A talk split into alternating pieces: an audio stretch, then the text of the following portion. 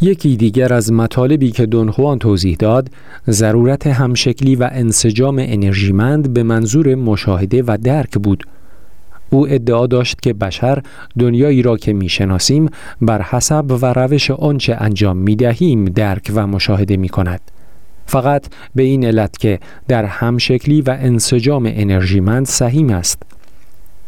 گفت که ما خود به خود و در طی تربیتمان به این دو کیفیت انرژی دست میابیم و آنها را چنان مسلم میپنداریم که به مفهوم و اهمیت حیاتی آنها توجه نمی کنیم تا با امکان درک و مشاهده دنیاهای دیگری جز آنچه می‌شناسیم رویارو شویم. در این لحظات معلوم می شود که ما به انسجام و همشکلی انرژیمند مناسب و جدیدی نیاز داریم تا به طور پیوسته و کامل دنیا را درک و مشاهده کنیم. از او پرسیدم که این همشکلی و انسجام چیست و او توضیح داد که شکل انرژیمند آدم در این معنا همشکلی است. یعنی هر فردی در روی زمین همچون گوی یا تخم مرغ است و این واقعیت که انرژی آدمها خودش را به شکل گوی یا تخم مرغی متصل به هم نگاه می دارد ثابت می کند که انسجام دارد. گفت مثالی از همشکلی و انسجام جدید شکل انرژیمند ساهران قدیم بود که خطی شد. هر یک از آنان به صورت خطی یک شکل درآمد و به صورت خطی منسجم باقی ماند. همشکلی و انسجام در ترازی خطی به ساهران قدیم اجازه داد تا دنیای جدید و همگنی را مشاهده و درک کنند. از او پرسیدم چگونه همشکلی و انسجام به دست می آید؟ راز آن در وضعیت و حالت پیوندگاه در مکان پیوندگاه است یا بیشتر در استقرار و در تثبیت پیوندگاه خب تا همینجا فکر می‌کنم کافی باشه از قسمت بخش اول یعنی ساهران عهد کهن. همونطور که دیدید مسائل جالبی مطرح شد از طرف استاد کاستاندا و چیزهایی که به عنوان مقدمه در این امر لازم هستند. حالا اجازه بدید که با همدیگه بریم به یکی از بخش های انتهایی کتاب رو مطالعه کنیم که بعد از تمرین های مکرر کاستاندا در زمینه رؤیا دیدن و فرو رفتن در اعماق زیرین رؤیاهای عمیقتر و تجربه دنیاهای جدیدتر و دورتر از دنیای ملموس ما صورت گرفته. خب این بخشی رو که قصد خواندنش رو برای شما دارم هست با نام بانوی در کلیسا. من و دونخوان در سکوت نشستیم. سوالهایم به پایان رسیده بود و به نظر می رسید که او نیز آنچه را می بایست گفته باشد به من گفته است. ساعت از هفت نگذشته بود ولی میدان به طرزی غیر عادی خلوت بود. شبی گرم بود. مردم در این شهر معمولا تا ساعت ده یازده دور میدان گردش می کردند. لحظه ای تعمل کردم تا دریابم که چه دارد بر سرم می آید. وقتم با دونخوان داشت به پایان می رسید. او و گروهش داشتند رؤیای ساهران را برآورده می کردند. یعنی می‌خواستند این دنیا را ترک گویند تا به ابعاد باور نکردنی وارد شوند. بر مبنای موفقیت محدودم در رؤیا دیدن یقین کردم که ادعاهایشان هرچند که خلاف منطق است اما تصوری نیست و بی نهایت قابل قبول است. آنها در جستجوی درک و مشاهده ناشناخته بودند و به آن دست یافتند. دونخوان حق داشت که می گفت رؤیا دیدن با تغییر مکان سیستماتیک پیوندگاه درک و مشاهده را آزاد می کند و برد آنچه می تواند مشاهده شود توسعه می یابد. رؤیا دیدن برای ساهران گروهش نه تنها درهای دنیاهای مشاهده پذیر دیگر را گشود بلکه آنها را آماده کرد تا با آگاهی کامل به آن قلمروها گام نهند. رؤیا دیدن برای آنها چیزی وصف ناپذیر و بیمثال بود چیزی که ماهیت و برد آن فقط می توانست به اشاره نام برده شود. مانند همانی که دونخوان می گفت دروازه است به سوی نور و ظلمت عالم وجود. فقط یک چیز بود که تکلیفش برای آنها روشن نبود. رویاروی من با مبارز مرگ.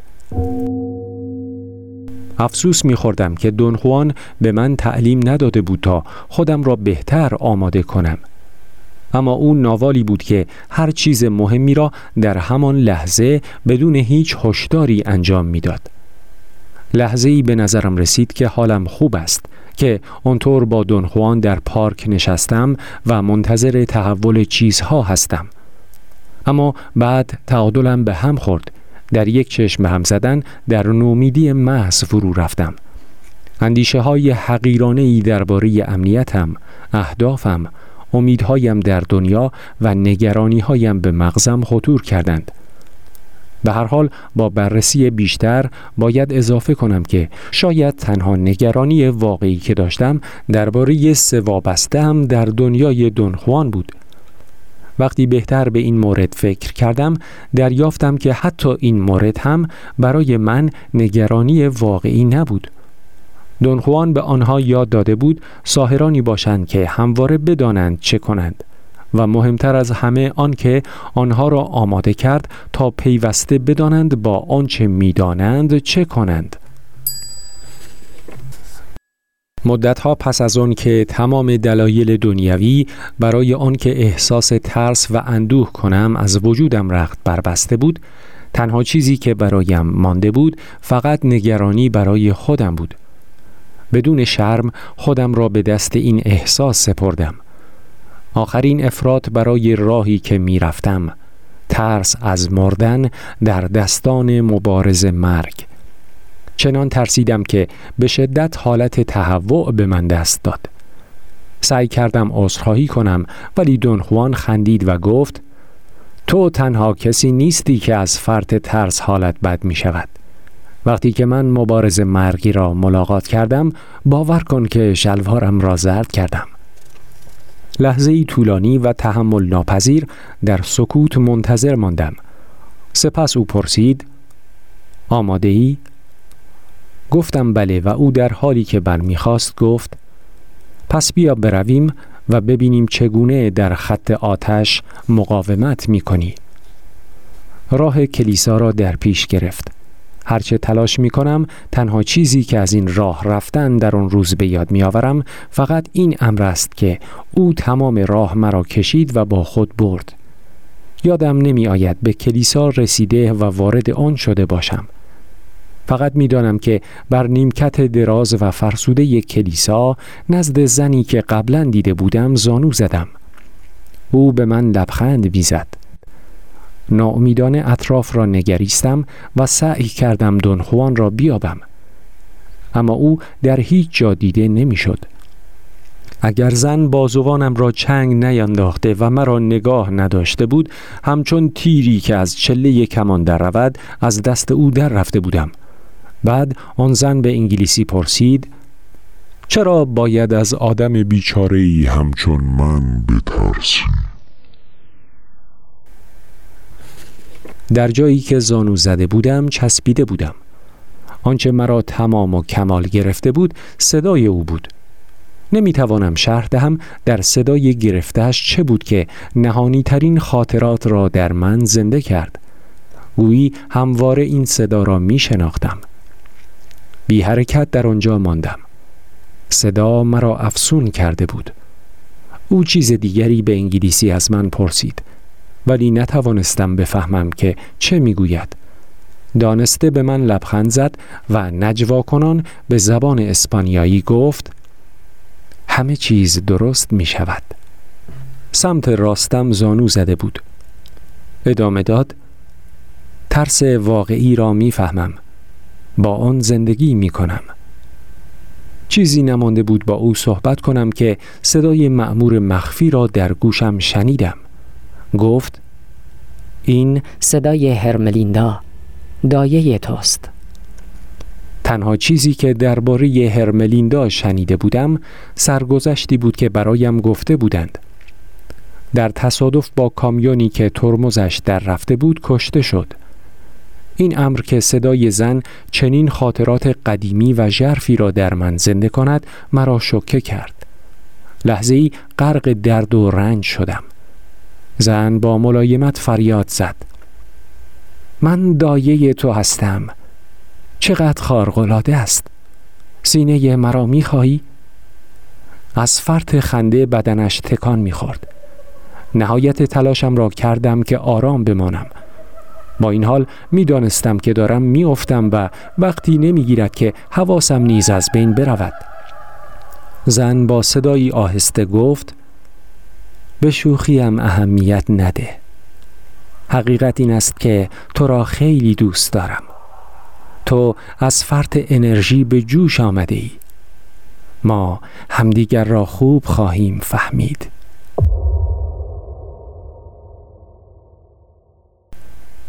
دو مرد پیر درست در مقابل ما زانو زدند. یکی از آنها برگشت و با کنجکاوی ما را نگریست. زن به او توجهی نکرد و به نجوا کردن در گوشم ادامه داد. لابه کنان گفت بگذار دستت را بگیرم. ولی لابهش مثل فرمانی بود. دستم را به او دادم. قادر نبودم به او نه بگویم. نجوا کنان گفت متشکرم. برای اطمینان و اعتمادت به خودم. متشکرم. صدایش داشت دیوانم می کرد گرفتگی آن بیش از حد افسون کننده و زنانه بود.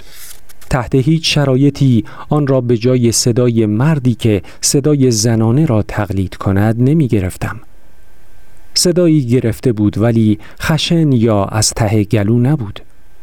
بیشتر به صدای پای برهنه شباهت داشت که به نرمی بر سنگ ریزه ها راه می رود. تلاشی بس عظیم کردم تا هجاب نامرئی انرژی را بشکنم که به نظر می رسید مرا در خود گرفته است. فکر کردم موفق شدم. برخواستم و آماده رفتن شدم. اگر زن بر نخواسته و در گوشم نجوا نکرده بود این کار را کرده بودم گفت فرار نکن چیزهای زیادی هست که باید به تو بگویم بی اراده نشستم. کنجکاویم مرا متوقف کرد. شگفتا که ترس و استرابم ناگهان از بین رفت. حتی حواسم به اندازه کافی سر جا بود که از زن بپرسم واقعا تو زن هستی؟ مثل دخترکی به ملایمت خندید. سپس جمله ای پیچیده بر زبان آورد. با لحجه عجیبتر و افسون کننده اش گفت اگر جرأت کنی و به این مطلب فکر کنی که خودم را به مردی ترسناک مبدل می کنم و به تو صدمه می‌زنم سخت در اشتباهی. تو حامی من و من کنیز تو هستم. همانطور که کنیز تمام ناوالهایی بودم که قبل از تو بودند. تمام قدرتم را جمع کردم و واقعیت افکارم را برای شرح دادم. خوش آمده ای انرژیم را بگیر. هدیه است از من به تو ولی من از تو هدیه قدرت نمی‌خواهم. واقعا جدی می‌گویم. نجوا کنان گفت نمی‌توانم مجانی انرژی تو را بگیرم. برای آنچه می‌گیرم می‌پردازم. قرار چنین است. احمقانه است که انرژیت را مجانی بدهی. باور کن تمام عمرم حماقت کردم. مطمئنا می‌توانم هدیه‌ای به تو بدهم. برای مشکلی نیست. تو به انرژی نیاز داری. پس آن را از من بگیر. من نیازی ندارم تا با چیزی غیر ضروری خودم را درمانده کنم. چیزی ندارم و همین را دوست دارم. متفکرانه گفت شاید. شاید. با پرخاشگری پرسیدم منظورش این است که احتمال دارد انرژیم را بگیرد یا باور نمی کند که چیزی ندارم و همین را دوست دارم؟ با شادی خندید و گفت ممکن است انرژیم را بگیرد زیرا آن را بسیار سخاوتمندانه هدیه می کنم ولی باید بهایش را بپردازد. باید چیز با ارزشی مشابه به من بدهد.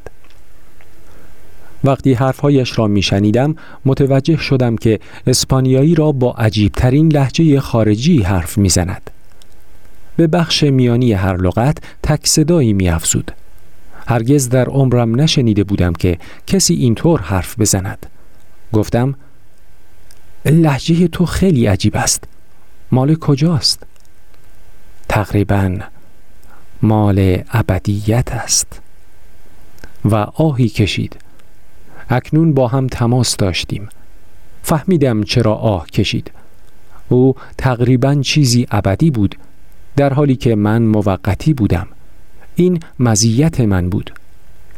مبارز مرگ در گوشه ای گیر افتاده بود و من آزاد بودم. از نزدیک او را بررسی کردم. به نظر رسید بین سی و پنج تا چهل سال دارد. سرخ پوستی کاملا تیره بود. تقریبا نیرومند بود ولی چاق و حتی تنومند نبود. پوست ساعد و دستش لطیف و عضلاتش محکم و جوان بود. حد زدم قدش 165 تا 167 سانتی متر است. لباس بلندی به تن داشت و شالی سیاه انداخته و صندل مخصوصی به پا داشت. در حالتی که زانو زده بود توانستم پاشنه های لطیف و قسمتی از ساق نیرومندش را ببینم. موهایش همچون شبق سیاه بود و آن را به صورت یک گیس بافته درآورده بود. زیبا نبود ولی اصلا زشت هم نبود. ریختش به هیچ وجه چشمگیر نبود. فکر کردم به جز چشمانش که در زیر پلک های پایین انداختهش پنهان بود احتمالا هیچ چیزی در او توجه کسی را به خود جلب نکرده است. چشمانش فوقالعاده بود. روشن و مسالمت آمیز بود. به غیر از چشمان دونخوان هرگز چنین چشمان درخشان و زنده ای ندیده بودم. چشمانش آرامم می کرد و هر گونه تشویش را از من می زدود. چشمانی این چنین نمی خواهان چیزهای بدی باشد. موج اعتماد و خوشبینی به من روی آورد. حس می کردم تمام عمرم او را می شناختم ولی از چیز دیگری نیز آگاه بودم. ثباتی احساساتم که همواره مرا در دنیای دنخوان به سطوح آورده بود. مرا واداشته بود تا مثل یویو باشم.